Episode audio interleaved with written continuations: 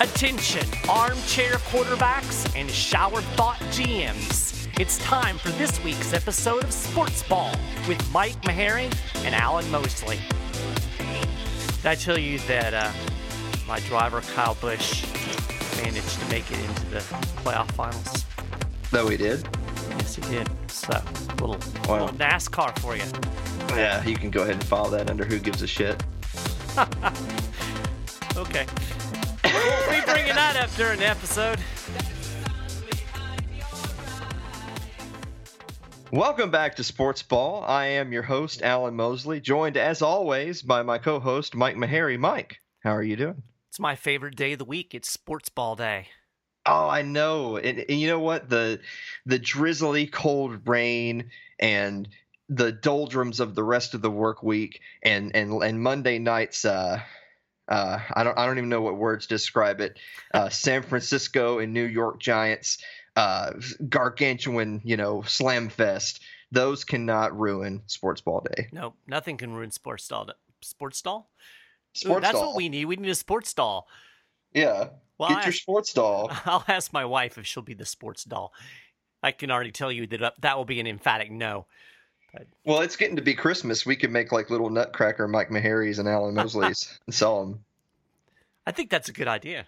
I actually don't think it's a terrible idea. Let's come back. Write that down in your notes. right. All right. So, So- Mike, what do you remember from last week without really looking? Well, I remember that I was on the beach and I sunburned my head. So I didn't actually watch a lot of sports this past week because I was in Florida enjoying the beautiful weather. But I do remember that Alabama is still good. And I remember that I should not have questioned Alabama's defense because the Tide is uh, now has back-to-back shutouts against SEC opponents, n- nonetheless. And I also remember that Nashville Predators goalie Pekka Rinne made the craziest save of the year so far. I don't know if uh, anybody's seen the video. I'll put the video in our show notes. Uh, he actually reached behind his head and blockered the puck, so he like knocked it behind him. Uh, which some people might watch that and say it was pure luck, but if you watch his head, he was tracking that puck the whole time, and it was like a deflection that popped up. It was it was just a sick save, and that's just indicative of how he's playing. So he was on injured reserve. He came back against the Lightning uh, about a week ago. Since coming back off of IR, he's posted a .976 save percentage, which is insane. Just to put that in perspective, a .920 save percentage is uh, solid, like upper echelon. Last year, uh, Rinne won the Vezina, and his uh, season goals against was .927. So he's at .976. He's given up three goals in four games. So the dude is playing out of his mind. And uh, when you have a goalie that's playing that well uh, behind a team that is good as Nashville, that it's going to lead to a lot of wins. Yeah, I could see that. You know, I told you before we started though that you know my my goal save percentage is 1.0. Or zero. Yeah, I'm, so I'm going with zero. you you damn statist. That's the problem with statistics. You just make them say whatever you want. That's right. I, I do I do want to point out though that uh, while you are correct to say that uh, no one should call out Alabama's defense, I think it's worthy of mention that you know the only team to score more than 20 points on Alabama in almost two months is the Tennessee Volunteers. Yes, the, the, the suddenly the suddenly mighty Tennessee Volunteers who Yes. who are on the cusp of going to a bowl game after Yes. demolishing the University of Kentucky. Uh, In- my mom, in, uh, my mom wanted to watch that game, so we did, and uh, yeah, that was not good if you're a UK fan. Delusional UK fan died of alcohol poisoning over the weekend. Yeah, well, it's understandable at this point. Well, considering that they they switched uh, over to the basketball season and then uh, and, and it got crushed by Duke. yeah. So, I mean, yeah. at this point, there's there's just nowhere else to turn. I don't know how much longer it is until uh, college baseball or how good Kentucky is, but uh, they've been they've actually been solid in the world of college baseball over the last few years. So well, there you go. there you, hear go. that? Wait till baseball season. Yeah, wait till baseball season. So I want to point out a couple of quick ones. So even though we have the meme that every team is good, and that meme comes from the fact that we went we went pretty decent ways into every major sports season without having really clear cut good and bad teams because there was just so much you know sinking back to the mean. Right. but we're really starting to see it now. So we're, we're we're a couple of weeks away from the end of the college football regular season and over halfway in NFL and and just to go to show you that point so so last week this past week the AP top 10 in college football went 10 and 0 yep they did so, it, I mean, we're. I, I, feel like it's pretty safe to say that we're reaching a point where um, that that's going to be commonplace, and I think the season's pretty much wrapped up at this point until we reach uh, the conference championship games. Uh, at to your point, so yes, the University of Tennessee decided that Week 11 is when you put the rest of the of conference uh, on notice. the Volunteers are back. Yes, they are. 11 uh, the week 11 of the football season. Can you believe it's it's so funny what a what a win will do for confidence. So this was a team that I, I would say pretty much across the board, nobody thought that they had any chance of going to a bowl game, unless um, due to the fact that there's so many bowl games, they needed a five and seven team. Uh, which I don't think you should accept a bowl at five and seven. But that being, said, you think you should have there, a bowl at six and six. But that's I, well, I yeah, I don't either. But they have like 800 bowl games, so they got to fill them yeah, somehow. That's true. Did you know? I mean, could you did you think, say, three weeks ago, that there was a chance that Tennessee could be seven and five and then go to a bowl game to finish the season eight and five? Well, no, but let, us be honest, I don't really pay much attention to what's going on with Tennessee. So, uh, you know, I'm not a good judge of that. But listening to you, I would have been, I'm surprised that they've won any games. well, I mean, it wasn't even a week ago that they only scored one offensive touchdown against Charlotte, yeah, but they true. scored three offensive touchdowns against the mighty defense of uh, of Kentucky. Sure so did. there is that. One other last thing I want to point out: we actually saw history in the making this past Sunday. The Tampa Bay Buccaneers gained 167 yards of offense per point scored. How do you even do that? 500 plus yards yes. of offense and you score one field goal. Yes. That's it's, that's either amazingly amazing or just amazingly awful, depending on how you look at it. I think it was a combination. They had a couple of turnovers, which obviously doesn't help, but that still doesn't quite add up. Uh, well, uh, I think they also missed a couple of field goals. Yeah, that, old, yeah. old Ken Catanzaro missed two more field goals, and he's now uh, looking for a new job they let him they cut him loose. I do I do want to say by the way, if you have an if you're losing a game that is a low scoring game to the likes of the Redskins, but you are racking up as many as 500 yards on offense, then why are you settling for kicks anyway? Well, yeah, that thought went through my head and I didn't watch this debacle. Instead, I watched the Jacksonville Jaguars debacle. But um, I got to watch Bortles bortle it up again. But um, yeah, that thought went through my head too. I, I'm I'm almost certain that this was yet another example of a cowardly coach coaching cowardly, uh, trying to, I guess, do anything to make himself look good so that he has a job at the end of the year, which I don't think. I don't think he's going to, but I, I, yeah, I think uh, I think if he has a job by this time next season, it'll be as a positions coach for some other team. Yeah. Uh, but since we were since we were talking, you know, we have to take the moment to celebrate when we can because of the big wins from this past week for Tennessee. So I'm going to give you a quick a quick preview into the week of a life of a Tennessee sports fan. Not not just any week, mind you, just this past week. Because any week other than this past week would not have been as good. Memphis Grizzlies erased two double digit deficits to beat the 76ers in overtime, 112 to 106, on the heels of an 89 87 win over the Denver Nuggets. Not to be outdone, the Nashville Predators got up to a five win win streak and are atop of the NHL standings with a 4 1 win at the Colorado Avalanche, followed by scoring three goals in the third period en route to forcing overtime against the Dallas Stars and winning 5 4. Not to be outdone. Tennessee Volunteers football dominate rival number 11 Kentucky Wildcats 24 to 7. They are in position for a potential bowl under first year head coach Jeremy Pruitt. I want to say real quick, even though Tennessee has looked more bad than good for most of this season, they do somehow have two ranked wins. That's so weird. Anyway, UT men's basketball begins the season 2 0, averaging 86 points a game on offense, 56 on defense, and are now currently ranked fifth in the nation. Women's basketball had a season opener win of 97 to 49, and the Tennessee Titans score 34 points and shut out the 77 and 2 Patriots in the second half to win by 24 while forcing Tom Brady to the bench with over 7 minutes left in the game.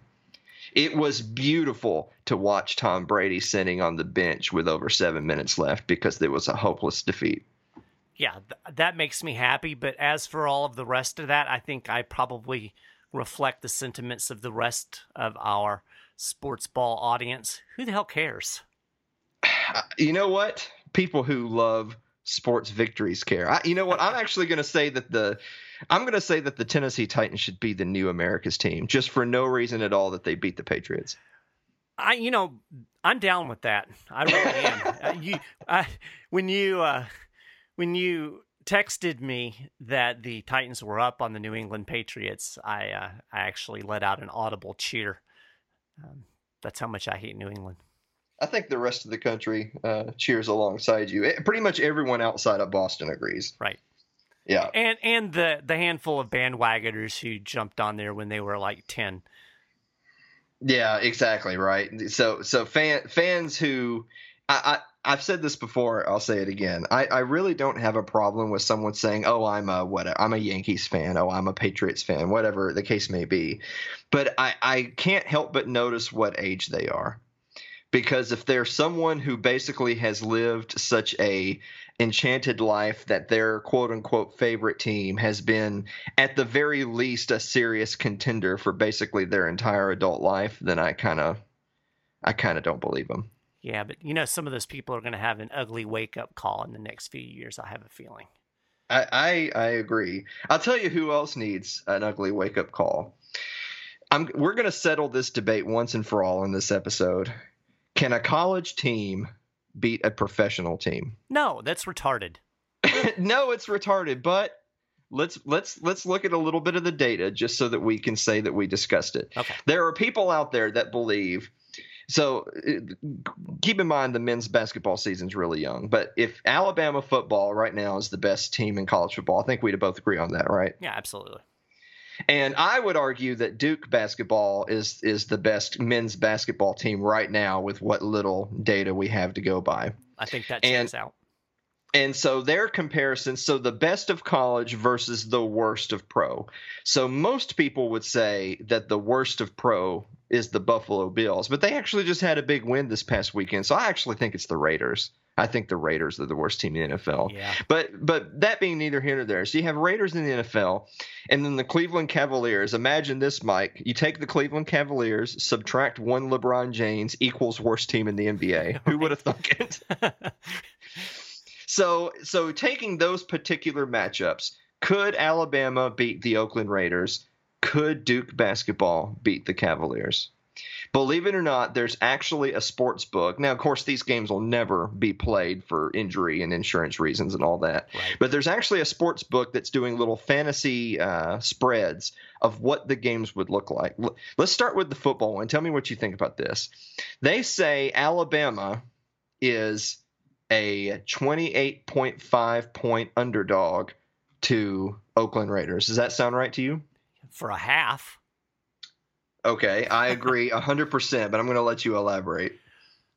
I just don't think that there's any way. I, I think people underestimate how good a professional team is, generic professional team versus generic college team, and they underestimate the differential between those those two groups of athletes, just in terms of strength, speed. I mean, you got to figure how many how many Division One college football teams are there.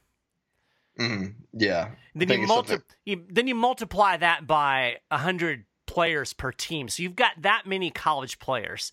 Out of that pool of college players, you're creating 32 NFL teams. So just the you know the cream of the crop is what is at the NFL. Now, I played club college hockey, but we had a couple of guys on the team that were D1. So I've I've played with a D1 level player, and I've played with an NHL player, and they ain't anywhere near close. you know, it's not close. The the differential in speed and, and power and and experience, I just think it's absurd to think that a, a, a pro team is going to lose. Now, especially in football, where where it is so much of, of a of a strength and a team game. You might have a little bit better of a chance in a basketball game. Um, I, I could see it happening in basketball more than I could in football, but I don't really have any evidence for that. That's just coming off off top of my head. Yeah, so one thing that I would point out is that so obviously the professional team would have an advantage in maturity, right? Like even though these kids are really big kids, they're still very young. And and even rookie and sophomore seasons in the NFL by and large are not going to be anywhere the same quality of athlete as 5 6 year veterans, right? So you taking Alabama just as an example, Alabama actually set a record this past draft by having 12 players selected in the 2018 draft. Uh, I, I want to say that before that it was something like seven or eight. So let's just say in a two year stretch, if the best you can do is field your team with nothing but the equivalent of juniors and seniors in college, you're you're still looking at having at most 20 players on the absolute best college team in America that are upperclassmen that will one day play in the NFL. Well, the 53 man roster of the NFL team has 53 players who are NFL right. who are NFL players. I mean by the by the legit definition. So you're you're asking your 20 upperclassmen to carry the load against a 53 man professional roster for 60 minutes um, and and that's not even taking into account that of of those hypothetical 20ish players that are drafted that they're probably nowhere near the player that day that they will be potentially 5 6 years down the road with more professional experience.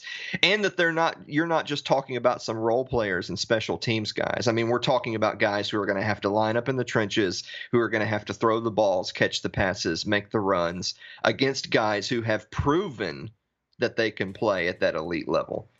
Um, uh, a story of mine, just real quick. Uh, a buddy of mine was telling me he got to see uh, one of the preseason games that the Titans had. This was several years back, and LaDainian Tomlinson was still with the Chargers. And the Chargers, and of course, you know how they do. They only play the starters in the first half. And he was actually on the sideline that game, and he got to see LT, LaDainian Tomlinson play. And and they did a little they did one of those little wheel routes out of, you know, he comes out of the flat, he catches a ball out in open space, he makes the first guy miss, and then he's going down the sideline.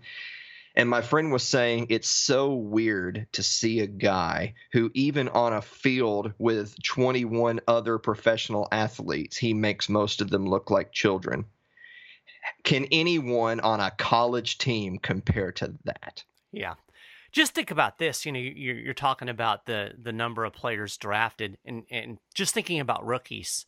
You know, how many fourth and fifth round draft picks actually end up playing regularly in their rookie season? You know, just a handful if you're lucky. Just look at Ronald Jones, who was the Tampa Bay Buccaneers second round pick. You know, uh, stud running back hadn't done squat in the NFL.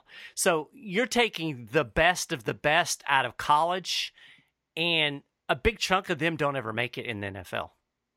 And yeah. again, like you said, you've got you've got 53 men on a 53 man roster that have made it in the NFL on uh, on any given pro team. Yeah, now, I think that basketball as a sport lends itself to be more likely for upsets. Uh, but with that said, we'll look at the basketball basketball one real quick. Duke versus Cleveland Cavaliers. They the the the uh, what is it? The Westgate Las Vegas sports book sets the Cavaliers at a 22.5 point favorites over Duke if they play this weekend. Uh, actually, this is an interesting question. So I don't, I don't, and I don't know the answer to this. Are they talking about that they would play a college game or a pro game? because I think if question. they play I think if they play a pro game and Duke slows it way down and is absolutely lights out from the beyond the arc, they may only lose by 20 to 30 points. I think if it's a pro game, Cav- the Cavaliers cover that in a walk. Yeah, I think so too. I mean, just you know, you talk about the maturity level. Um, you know, you imagine imagine a freshman point guard playing against an NBA team with that quick of a shot clock. Yeah. Yeah, exactly. Well, you know, I know that there's people out there that would say that, well, you know, but we've had, right? We've had like 19 year olds go to the NBA. You know, you have your Kobe Bryants. Right. But that's literally like, that's literally an example. That's not right. a team of examples. That's an example. Right. So unless, by unless far Duke the outlier. Has, yeah. So unless Duke has five Kobe Bryants and another three on the bench, it's just not a game. I'm with you. I, I've always thought that that was just crazy when people talk about the oh, that college team will just uh, beat that horrible NFL team, you know. I mean, you look at the worst, one of the worst NFL teams in in the National Football League, my Tampa Bay Buccaneers. They still rolled up 500 yards offense. Yeah, against oh, yeah. NFL defense. So. Oh yeah. So if if Tampa Bay with with Fitz Magic throwing you know, 50 yard rainbows to, uh, oh, gosh, his name just slipped my mind. The speedster receiver, DeSean Jackson. DeSean Jackson, yeah. Who who on who on Alabama's roster is going to cover DeSean Jackson 60 yards down the field? Right. Nobody. Yeah. Fitzmagic, right, well, Fitzmagic is uh, is back for next week, by the way, if you hadn't heard.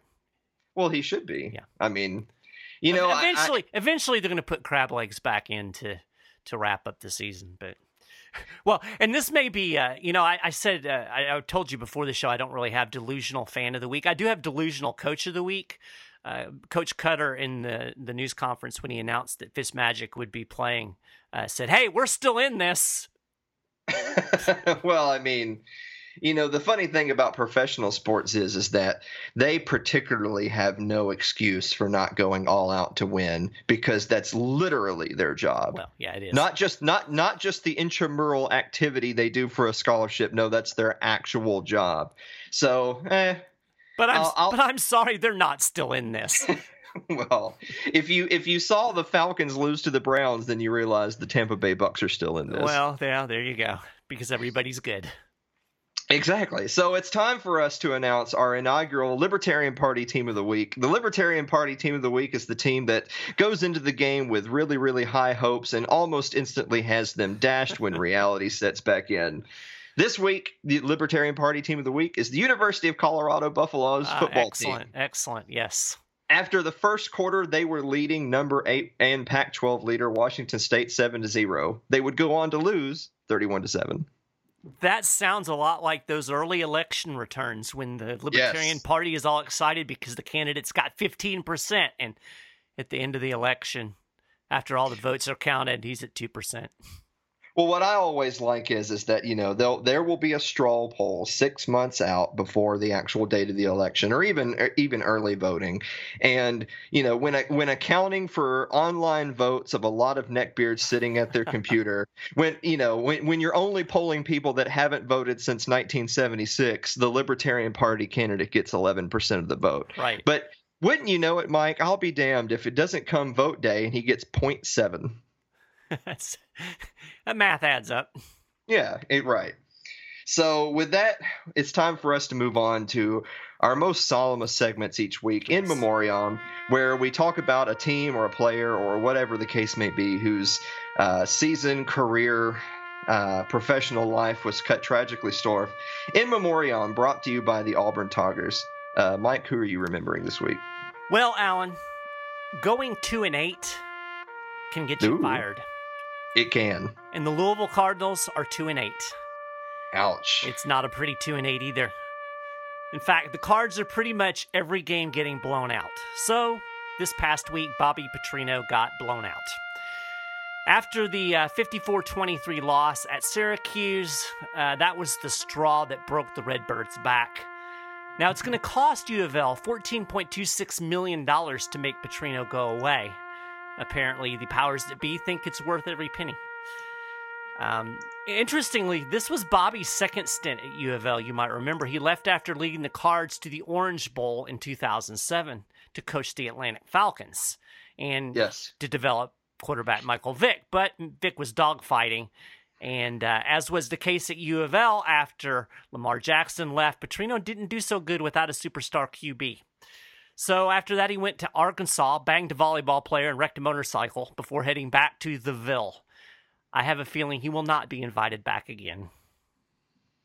And then this is particularly impressive, I might add. So the Louisville Cardinals, who started the season getting blown out by Alabama, but really, who can fault you for that? Am I right? That's true. They lose twenty by twenty four to Virginia. They lose to Florida State only by four, but keep in mind Florida, Florida State's, State's four and bad. six. Yeah, they lost to they lost to a six and four Georgia Tech team by thirty five. hmm They lost by 18 to Boston College. They lost by 21 to Wake Forest. These are all powerhouse teams. Right. Powerhouse teams in college football. They're all good. They played they finally played a real team, number 2 Clemson, and they they only lost by uh 61. Right. That's you know what? I actually I'm just going to stop there. They also lost by another like 30 something to Syracuse Right. just this past weekend. But I, I just want to say real quick, how do you lose by 61? I have no idea.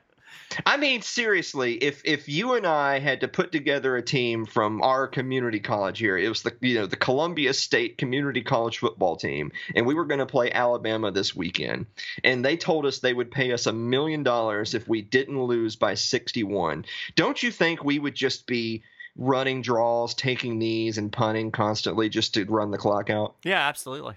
Yeah, I just don't know how do you lose by 61. I, I genuinely. Well, So- that- that's why Bobby Petrino is in memoriam this week. So I'm actually going to remember two people, one from the sports world and one from the other world that's nowhere near as good as sports that we call real life. Nice. In the sport in the sports world, we're going to remember Dez Bryant. Oh, Dez Dez Bryant, the forlorn ex wide receiver of the Dallas Cowboys, who for he was not performing at a high enough level to warrant a number one wide receiver contract. So I wasn't that crushed when the Cowboys didn't re-sign him. However, I thought that the Cowboys could have brought him back as recently as two or three weeks ago under an adjusted contract, and I think both sides could have could have moved on. But they didn't, and Dez Bryant, who held out looking for a contender, found one in the New Orleans Saints. That actually seemed to be a pretty good professional move on his part until in his first week of practice, he tore his, his Achilles. yeah. And that's one of those freak things. I actually knew a lot of Cowboys fans who were saying that as, as, as much as I wish he were still a Cowboy, I hope he does well. I think the Saints are primed to make a run. And I'm sure that uh, I'm sure he's going to enjoy catching passes from Drew Brees, but it'll have to be next year at the earliest because he won't be playing this season. No. That's that's a tough break. I tell you, but I tell you what's not a tough break, and that's getting rid of Jeff Sessions. Good riddance. So, ex Attorney General Jeff Sessions, who, for my money, and I mean this by the way, this is not hyperbole. I, I know what you're thinking, Mike. You think, oh, here comes Alan and his r- ridiculous uh, exaggerations. I actually think Jeff Sessions is one of the worst human beings who's ever lived. I'm not going to argue with that. I, I I'm- genuinely do. I'm in agreement. So I actually had a friend of mine uh, who was uh, texted the the gold standard account of mine, and he and he posted the little link to Jeff Sessions getting fired because he assumes, I guess, that I I don't actually keep up with what's going on in the world, but I do a talk show, and he asked me, Alan, what do you think about uh, about the timing of this decision for uh, for getting rid of Jeff Sessions by Trump? And my answer to him was is that the the best possible time to fire Jeff Jeff Sessions would have been never because he should have never been appointed the position. The next best possible time to fire him was every single second since then, and so the next best possible time to fire him was right then. Yeah. As opposed to waiting another minute. So I, I will not miss Jeff. So in in some ways, so in some ways, Jeff actually doesn't belong in in memoriam because we're not remembering him. We want him to go away. We do indeed. If you want more Jeff Sessions, you should check out my uh, latest episode of Thoughts from a Hairy Head. Uh, I'll put that in the show notes links too. I, Yeah, I gave him the send off he so much deserves. Yes. Well, as as your and I fr- favorite friend uh, Sherry Voluntary would say, trying to uh, keep the episode as PG as possible, she would always say, uh, "Jeff Sessions was an enormous twat." Word. Yeah. So, Mike, tell me about the next puck to the head. I have a puck to the head for this week, and the puck to the head is going to go to the Cincinnati Bengals for hiring former Browns head coach Hue Jackson. Yikes! He will reportedly fill an unspecified position at the Bengals. If that position has anything remotely to do with coaching football, the Bengals get a puck to the head. Now, you'll recall from a couple episodes back, we featured Jackson in our in memoriam, and I noted that he has the second worst win percentage of any coach to have coached more than 40 games in the NFL, except for a former Eagle coach who happened to own the team and couldn't be fired. So, Hue Jackson should not be coaching. I'm not real sure he should be even coaching Pee Wee football at this point. Cincinnati Bengals, you get a puck to the head. I saw a really funny quote by him. You know, he went on Sports Center or one of those talk shows the week after he got, you know, kicked the bucket. Right. And he he was kind of airing his grievances about the Browns organization and whatnot, like a jilted lover. Which, by the way, he's really lucky that Marvin Lewis is a friend of his, because most people that go on national TV and talk bad about their previous employer don't get another job. True story. But Hue Jackson did, and and and one of the things he said in his little interview was is that you know when when you when you have as many losses as going like 0 and 16, a lot of people forget you know how to coach. Well, no shit. yeah, I swear he actually said that. He actually said when you go 0 and 16, a lot of people forget you know how to coach. Truer words have never been spoken. you got to give the guy credit for you know coming out with the with the hard cold facts. Yeah, yeah, that like is it. true. That is that is probably the best puck to the head. Yeah, I knew you'd like that one. Yeah, you're, you're right. I did, and it is time for our Week 12 pick'em. This is this is going to be a fun one. This is going to this this is the prop pick edition. I like where we're not this. gonna, we're not going to pick any of the games straight up. We're going to do prop picks for every single one of them. And to be fair, one of the reasons why we're doing that is because when you you, you I looked through just the regular schedule for this week, and you have a lot of uh, a lot of homecoming games, a lot of huge team number one versus uh, you know division three and a half team. Right, right. And so it was a little bit slim pickings, but that's okay because we have prop picks. That's like why. Ve- Vegas will find ways to take your money. Absolutely. They will. So we're going to start off with college football with the mighty Citadel traveling to Tuscaloosa to take on number one Alabama. Mike, will this be a shutout? I'm going to say it is going to be a shutout because I think the Tide is going to be motivated to get that third straight shutout. So I'm going to say yes. What do you You know what? I'm actually going to say no, and it's going to be based entirely on the fact that we know that this team has had some issues with motivation in the past. This is a team that gave up something like 30 points to Arkansas. Now, granted, they Right. scored 65, but that's a lot of points to give up to a really bad team. I think the Citadel could get a chippy field goal. And of course, if you're the Citadel and you ha- and you have, have a chance to kick a field goal, you'll take it just to erase that zero. well, yeah, that's true.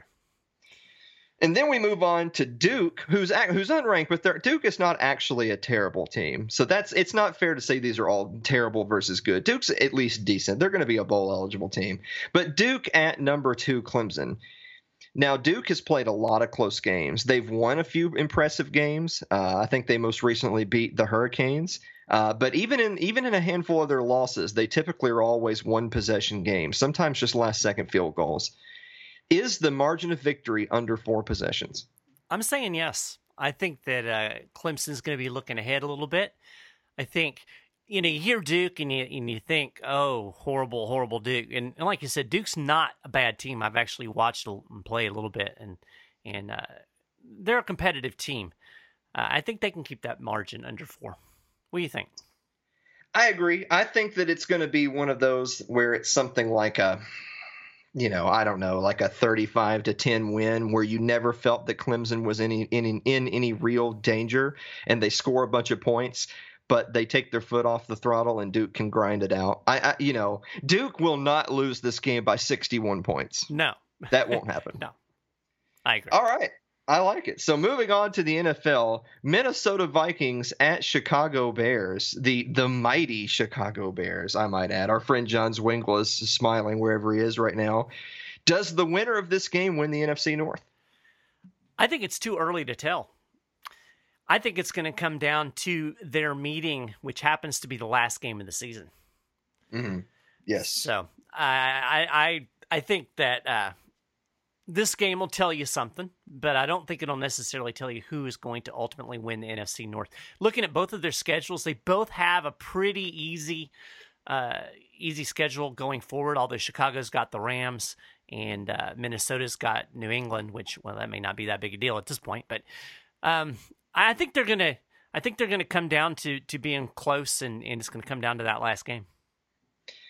I'm I'm I'm gonna I'm gonna cheat right here, and I'm gonna say if Chicago wins, they win the NFC North. If Minnesota wins, we'll have to wait to the last game of the year. That's based on two reasons. One, Minnesota has a tie because special children have ties. That's right. and Minnesota has one. Uh, and two, I think Minnesota is more likely to screw it up. I'm I'm not I'm not a fan of the Vikings. I think they were a one hit wonder, and I uh, I think uh, I think they will not repeat last year's success in any in any uh, measurable. I've I've said this before too. I cannot erase from my head the fact that the Buffalo Bills absolutely demolished Minnesota in what was it, week two or three. Yeah, I know that was a long time ago, and it's probably one of those fluke games. But I, it's you know, it's like the ugly fat naked man at the uh, Libertarian convention. You just can't get that image out of your head. Yeah, exactly. I bet he's a Colorado Buffaloes fan. Probably. All right, and our last one for the NFL Kansas City versus LA Rams. Now, this has been a game that people have circled on their schedule for probably a month now, ever since both teams started so hot to, to begin the year. Uh, arguably, Kansas City is the number one team in the AFC at this point. Um, even though they have the loss to the Patriots, the Patriots are starting to slow down. Kansas City is showing no signs of slowing. Versus a Los Angeles Rams teams that actually has looked a little vulnerable the last few weeks squeaked out one against Green Bay, uh, got torched by the Saints, and then squeaked out one against the Seahawks. So those those are uh, interesting contests. However, I still feel like LA is Rams are the most complete team. They just haven't been playing complete football over the last few weeks. So with that said, what is the over under of the number of teams from this game that make it to the Super Bowl? I'm going with one. Ooh, who do you think it's going to be? I would say that Kansas City more likely than the Rams because I really like New Orleans right now. Um, I agree with you. I think LA is probably the most complete team, but I just can't necessarily bet against New Orleans right now. So if I was going to set an over under, I would put it at one. Um, I could see both of it. I could see this being a preview to the Super Bowl, but I could also see a, a Kansas City New Orleans Super Bowl just as easy. Yeah, I could too. So I, I, would say that a safe over under would be one, but but I actually would if I had to put my money on it, I'd I'd bet the under. I think uh, it's it's hard. You know what? It's hard to win a Super Bowl, and and so that's that's first of all. Well, that's true. And second of all, uh, like I said, the the L.A. Rams the last few weeks have looked certainly beatable. They definitely looked beatable two weeks ago because yeah. the Saints absolutely torched them. Yeah. and with and with that game, the road to the Super Bowl is now going through New Orleans until something else happens. And I don't see I don't see any team that's going to go into New Orleans this weekend and knock them off. I really don't. And vice versa, Kansas City for all of their uh, points scored, and, and and they're having an amazing season. Nobody can take that away from them. It's still a rookie quarterback, right? It's still a rookie quarterback who's still bound to hit that rookie wall at some point, right? Um, and they they've also been living a rather charmed life. Of they actually are tied for first in the NFL with sacks. They've got 31 sacks, and so that pass rush in in today's modern high offense NFL, if if the offense is scoring a touchdown on two out of every three possessions, and then they can get a few QB sacks on the other end, they win games. Right. But I think as soon as they run into a team that can give their quarterback a clean pocket, and as soon as they run into a team that you know think think of an old school Steelers or even Patriots for that matter, who know how to game plan to confuse a rookie, I could see the Chiefs hitting the wall you know, it'll be interesting to see that Kansas City pass rush against New Orleans. Uh, not necessarily because New Orleans has a, a, fantastic offensive line, but just because Drew Brees gets the ball out so fast, you, you very rarely see him get sacked. Yes. So uh, can yes. Kansas City put any pressure on him and, and disrupt? Uh, disrupt. I didn't mean yeah. this week, but but if it came down to that matchup, yeah, that's that's very true. I, you know, that that's a particularly interesting matchup because I think that the Saints the Saints are one of the few teams that could outscore the Chiefs. Um, and I and I feel like that's all the Chiefs have, but we will see. But in the meantime, Mike, what is your upset special? Well, I do have an upset special this week. Um, I don't know what basis I have for this, just other than the fact that I don't think Michigan State is all that good, and I think that after uh, coming up short against Ohio State. They're just not going to be really into this game. I think Nebraska's going to get a nice win um, and knock off Michigan State 21 17. I like it. That that'll be interesting. Nebraska has had a very rough season, but uh, Nebraska and UT are both teams where you're you're sort of kind of seeing the team buy in and and circle the wagons. It only it only took them ten weeks, right? But it's better to win in week ten than to not win at all, right? I think that's what my mom told me. So I'm going to give you a two-time upset special. This is the wishful thinking edition. Are you ready for the wishful thinking edition? I am. I'm ready. Number eight, Syracuse Orange are going to be playing number three Notre Dame Fighting Irish in Yankee Stadium because reasons. I say the Orange knock them off. I hope so. That would be awesome. Right. Because we, finally... because we love chaos. Yes, we love chaos. So it'll only have and taken we hate us Notre a... Dame. Yeah, amen. It'll only have taken us about 11 weeks, but we'll finally get to not talk about Notre Dame anymore. Well, we will talk. We will talk about them because we can put them in in uh, in memoriam, maybe. Oh God, that would be so great. They th- so next week in memoriam will be brought to you by the Auburn Tigers featuring Notre Dame if they lose this week. Love it. Yeah, and and this is wishful thinking number two, and this is just for you, Mike, because you're my friend. Cincinnati, who is a oh, surprisingly yes. good team, I would argue a more well-rounded team than their opponent this week goes into Orlando and beats the number 12 UCF Golden oh, Knights. Oh yes, please Jesus make that happen. I like like I said now UCF has an amazing offense and they're They playing do. at home where they haven't lost in like 18 years. Wow. However, I, I I genuinely believe Cincinnati is a more well-rounded team than UCF. I like it. Oh, that would make me happy. The- Both, if with that- both of those come, we're gonna have the best sports ball. We'll be like giddy. Yes. Yeah, we're gonna we're gonna have a bonus cast, a bonus uh, episode of Sports Ball next week. That'll just be the uh, the uh, in memoriam edition for all the teams that have lost that we're we're glad to see go. Te- speaking of teams that we're not glad to see, not glad to watch, this week's pillow fight, bringing back pillow fight, and boy, this is this might be this might be the best pillow fight of the season. It, it'll be hard to top. We got another what one or two weeks to go. It'll be hard to top. The one and nine UTEP Miners go on the road into Bowling Green to play the one and nine Western Kentucky Hilltoppers. That's a Mike- burner. Amen. Both of these teams average under 19 points a game on offense and give up over 30 a game on defense on average. So I'll, I'll it's it, I don't know if this is technically a part of our pick'em se- section, but I'll just go ahead and ask you. So which of these teams can- which of these teams sticks to their average of 19 and which of these teams gives up their average of 30? Well, I haven't watched either one of these teams for obvious reasons. um, so I'm just gonna have to go with the emotional homer pick. Uh, Mhm. My son almost went to Western Kentucky. It was it was one of the last two schools he was looking at. He actually chose Northern Kentucky. Uh, no football there, so um, I'm going to go with the Hilltoppers to to eke out the victory in this one. You know what? In in future seasons of sports ball, hopefully we're we're still doing this in the future and, and we're huge successes. Maybe we're syndicated on national TV before you even know it. Right? I, there's two suggestions I have for when we have a million dollar budget for the show. The first one is is we should call a couple of games a week. We should call whatever the game of the week is, which is a huge contest, and we should call the pillow fight each week. just because I think it would be fun, and I think, and I'm going to take UTEP just because you took Western Kentucky, Okay. and I also think that if in the future we're calling the pillow fight of the week, we should have a jersey. So you should actually have a Western Kentucky jersey, and I should have a UTEP Miners jersey. Definitely, and and we should like bop each other with pillows. yes. I mean, it should be If a literal literal pillow fight. Yeah, yeah, you you get to hit the other person with a pillow when your team scores, and so in this particular game, we just won't use our pillows until right? overtime. exactly. Someone has to kick a field goal in overtime to win the game. It's just yeah, it has to happen. So we're going to finish this week with a lightning round. This lightning round is for Mike Maharrey. I, I I did I did last one, so this one's yours. Yep. Question number one. We're doing your wheelhouse NHL.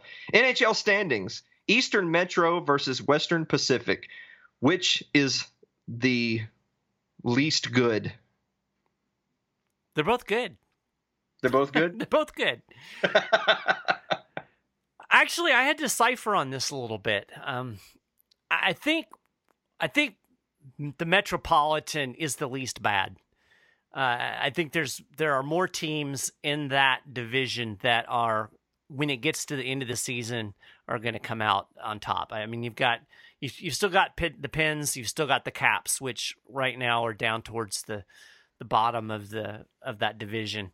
But I don't think that'll be the case once we get to the end of the end of the season. The pins, this is the way the pins operate. They suck the first couple of months of the year, and then become incredible and make the playoffs, and then make a playoff uh, playoff run to the Stanley Cup Finals. And then the Caps, I think I think they're still hung over from their Stanley Cup victory.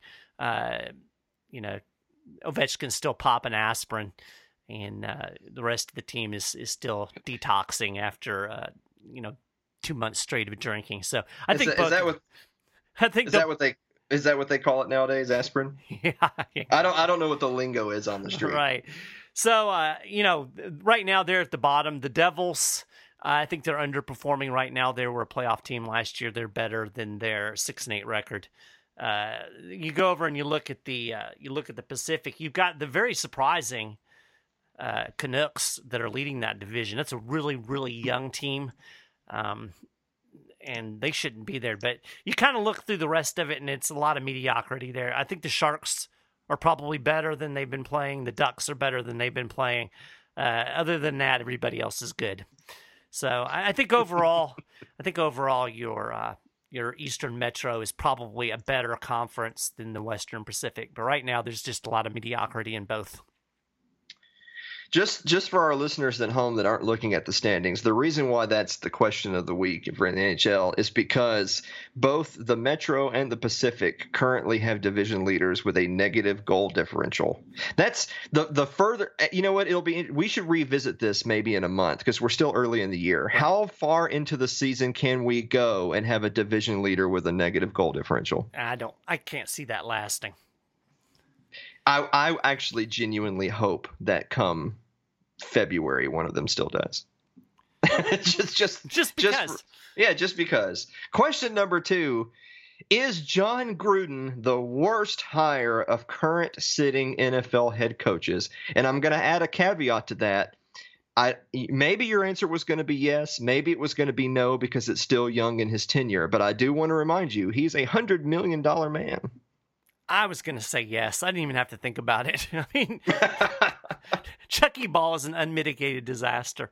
And, and Chucky is an unmitigated disaster. And, and not only are they not performing on the field, not only do you have Jon Gruden complaining about not having a pass rush when he let go the best pass rusher in the NFL. Uh, there's apparently locker room divisions. I mean, he wasn't he wasn't three weeks into the season and he was already bad mouthing his quarterback. This is this is modus operandi, Jon Gruden. Uh, yeah, the the Oakland slash Nevada Raiders are going to rue the day that they dumped hundred million dollars on Chucky. I agree one thousand percent, and so we'll end on this one. Now, we've predicted earlier in this episode that the Syracuse Orange would knock off the Notre Dame Fighting Irish. And the Michigan Wolverines, don't listen, Dennis, if you're listening, they do still have a game with Ohio State. So the question does the SEC get two teams into the college football playoff? I don't think the SEC gets two teams in unless Georgia beats Alabama in the SEC championship game. I think if, if Georgia knocks off Alabama, then then I think yes. Otherwise, I think that the committee is going to put Oklahoma in, assuming that everybody wins out. Uh, I would say Mhm. that the committee is going to put Oklahoma in instead of having two SEC teams. Now let me now let me ask you this. I'm just gonna the reason why I asked that question. That, now you know me. I I don't even consider four teams to be a playoff. I think that's a joke. I think it should be 8, 12, 16 teams. I, I really think it should. Um, other divisions of football are able to do it, and yet they still have class and they still give out diplomas. So I, I, I don't think the argument of oh it cuts into academics. We all know that's a crock. Right. It's it's all about tradition. Yeah, it's all about tradition. So my question is, uh, does the SEC get two teams in the college football playoff? I think the easier answer is no. However, if if there are no other upsets, if Notre Dame stays unbeaten, if Michigan beats Ohio State, if Clemson wins out, if Georgia beats Alabama, does Georgia get in and Alabama drop out? I don't. It, I don't see how you drop Alabama out. If you don't drop Alabama out, then if you're Georgia, why even bother showing up to the SEC title game? That's a good question. pride, pride. Also, it's bulldog pride, baby. Bulldog pride. You know what? Sure, why not? We'll we'll go with that. I, I think that's there's a lot of bulldog pride. I saw a lot of bulldog pride when I was in at my mom's. She lives in uh, Amelia Island, which is as far north in Florida as you can get. Like you can go to the end of her island and throw a rock into Georgia. So the vast majority of college football fans on Amelia Island seem to be Georgia Bulldog fans. And I was out uh, walking, and I have never seen so many wannabe bike racers who wannabe bike racers for the Georgia Bulldogs. Like they were all wearing the spandex Georgia Bulldog biking outfits. And let me just say that once you're over a certain age, you should not wear the spandex biking outfits, even if it is advertising your Georgia fandom. So I'll just leave that there. And so, because of that, that is Maharrey's reasoning for why Georgia doesn't get into the playoffs. Exactly. I think it all checks out.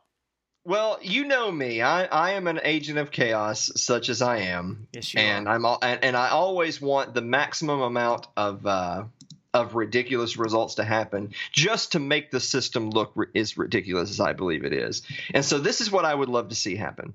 I would love to see Georgia beat Alabama in the SEC championship game, and then either have no other upsets, which means, uh, and as as of this writing, uh, no, Georgia's fifth. They're the first team out. Yeah. If they beat Alabama and don't get into the top four, having just beaten the number one team, I think you're going to have some pretty mad Bulldogs fans, and I think they have every right to be angry. Um, vice versa, uh, remember, LSU only dropped to seventh with their loss to Alabama. Uh, so they only have Georgia, Oklahoma ahead of them in the current top four. Let's say Alabama beats Georgia easily, and Georgia, so that's Georgia out of it. Let's say Oklahoma loses another game. The next team out then becomes LSU. So, and then again, you have then the exact same conversation. What if a Clemson, Notre Dame, or Michigan loses at the very end of the season? would they get jumped by a set by a two loss LSU team, or would they lose and literally not even move in the standings? That's a good question. I mean, if you're asking me, I think Notre I don't think Notre Dame should be in there in the first place. Well, of course. but but yeah. you know, given the dynamics of the of the the playoff committee, I don't see how they I don't see how they move I don't know. I yeah. love I love the chaos because because everybody would have a gripe and a, and a right to complain, a right to be angry. And then I I'll just add this: your upset of UCF notwithstanding, you know, you're going to have the Knight fans. Uh, you know, they want their shot. They they want their back to back national championships too. So, you know, undefeated team. Well, I now I know how you feel about UCF because you're such a South Florida homer, but yeah, I would argue. Them. I know. Yes, yes, Mike. Blood pressure help help me out here. Okay, right. But I would argue that there's no particular reason why Notre Dame should be uh, nine spots ahead of UCF. Yeah, At that, least that UCF is in a conference. Well, yeah, that's true. That's true. You know, they they actually play a conference championship game. So they'll so I don't care who they play. They'll actually have to win another one that Notre Dame won't have to play because they get to uh, tour the country playing the Sisters of the Poor, as Ohio State used to say, right. and then uh, waltz their way into the the college football playoff. I think that's BS. Yeah. So so we both agree that Notre Dame shouldn't be there, but it's going to be an interesting last couple of weeks, and it'll be an interesting uh, conference title week because you will have some of these teams facing off against other top five to ten teams within the next couple of weeks, even if it's the conference title games. Right. And you have you apps, and of course the teams that don't make their conference title, such as say an LSU, uh, the, for in in a weird sort of way, they're shielded from that potential high-ranking loss. Whereas teams like Michigan, Oklahoma, Clemson, uh, Alabama, Georgia will all still have a high ranking opponent left at the end of their schedule. A lot of those teams could lose. Some of them will because some of them play each other. Right. It'll be interesting. It you have three nine and zero teams right now. Well, and UCF is undefeated as well, but you have three well ten and zero teams now at the t- at number ones, two, and three in the rankings. Um, it's possible that at least one of them lose, and the next three or four teams that are all at one loss, except for LSU, who has two, but uh, will not play another major opponent the rest of the season. Uh, some of those teams also play each other, and it's quite likely uh, that one or more of them will lose. So again, if the top four all win, this is a moot point. If two or three of them lose, and the next two or three win out, and you have uh, eight or nine one loss teams, some of them having just beaten other ones, it'll be really hard for the NCAA to justify an SEC champion one loss Georgia missing the college football playoff over an over a one loss SEC runner up Alabama that they just beat.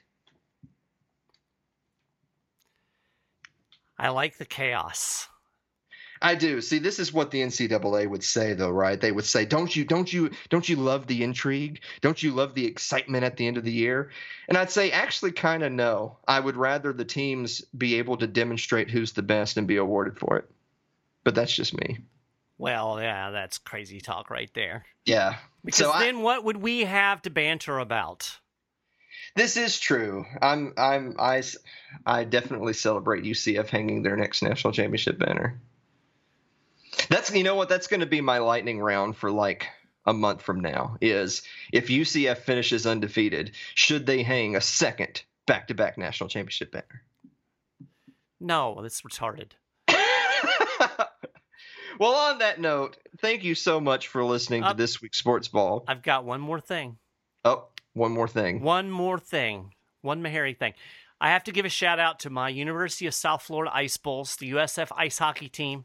The first rankings came out, and they are ranked number two in the American Collegiate Hockey Association D3 uh, Southeast Division rankings. So go Bulls. That uh, that's uh, progress that was built on the back of hard work, like uh, student athletes like Mike Maharrey. Yeah, Am I correct in that? That's exactly right. Yes. Uh, whatever happened to him? Did he go on to the NHL? he went on to get hip arthritis. Yeah, well, don't you know what? Don't you worry, because everyone who made it to the NHL over you will be enjoying hip arthritis in like another ten years anyway. That's true. All right, so, so. On, yeah. On that note, thank you so much for listening to Sports Ball again this week. You can find us on your favorite podcasting platform of choice, including Stitcher, Google Play, and iTunes. We're a proud product of Little L Productions, along with such other fine programs as the Sherry Voluntary Show, Postcards from Somalia, uh, Godarchy with Mike Maharrey, which is I, I, think they've doubled their episodes since That's the last right. time we talked. We have another episode coming out Friday. Yeah, that's right. And the gold standard with Alan Mosley. You can get us online, which at sportsballpodcast.com, as well as social media, which is facebook.com slash sportsballpodcast. And if you go to sportsballpodcast.com, you'll not only find all of our episodes, you'll also find an article by me and Alan's money picks, which didn't turn out so good this week, but you'd still be up shirts. So. You, you'd still you'd still be way up, even though we live in a world where the Patriots can't beat the Titans, and a, a number eleventh ranked team from a state north of us can't beat the Volunteers. Yeah.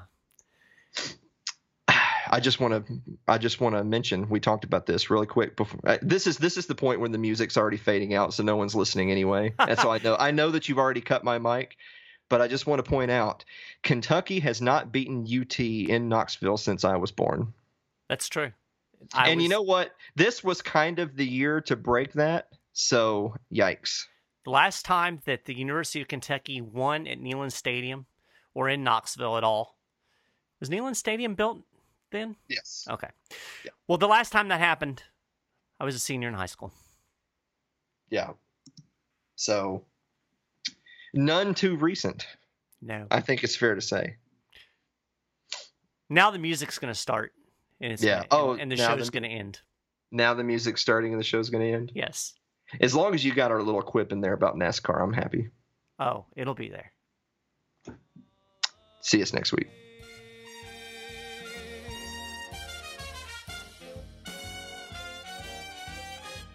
You've been listening to Sports Ball with Mike Maharrey and Alan Mosley. You can follow us on Facebook and leave comments, suggestions. Just go to at Sportsball Podcast. That's at Sportsball Podcast on Facebook. Thanks for listening, and we'll talk to you again next time.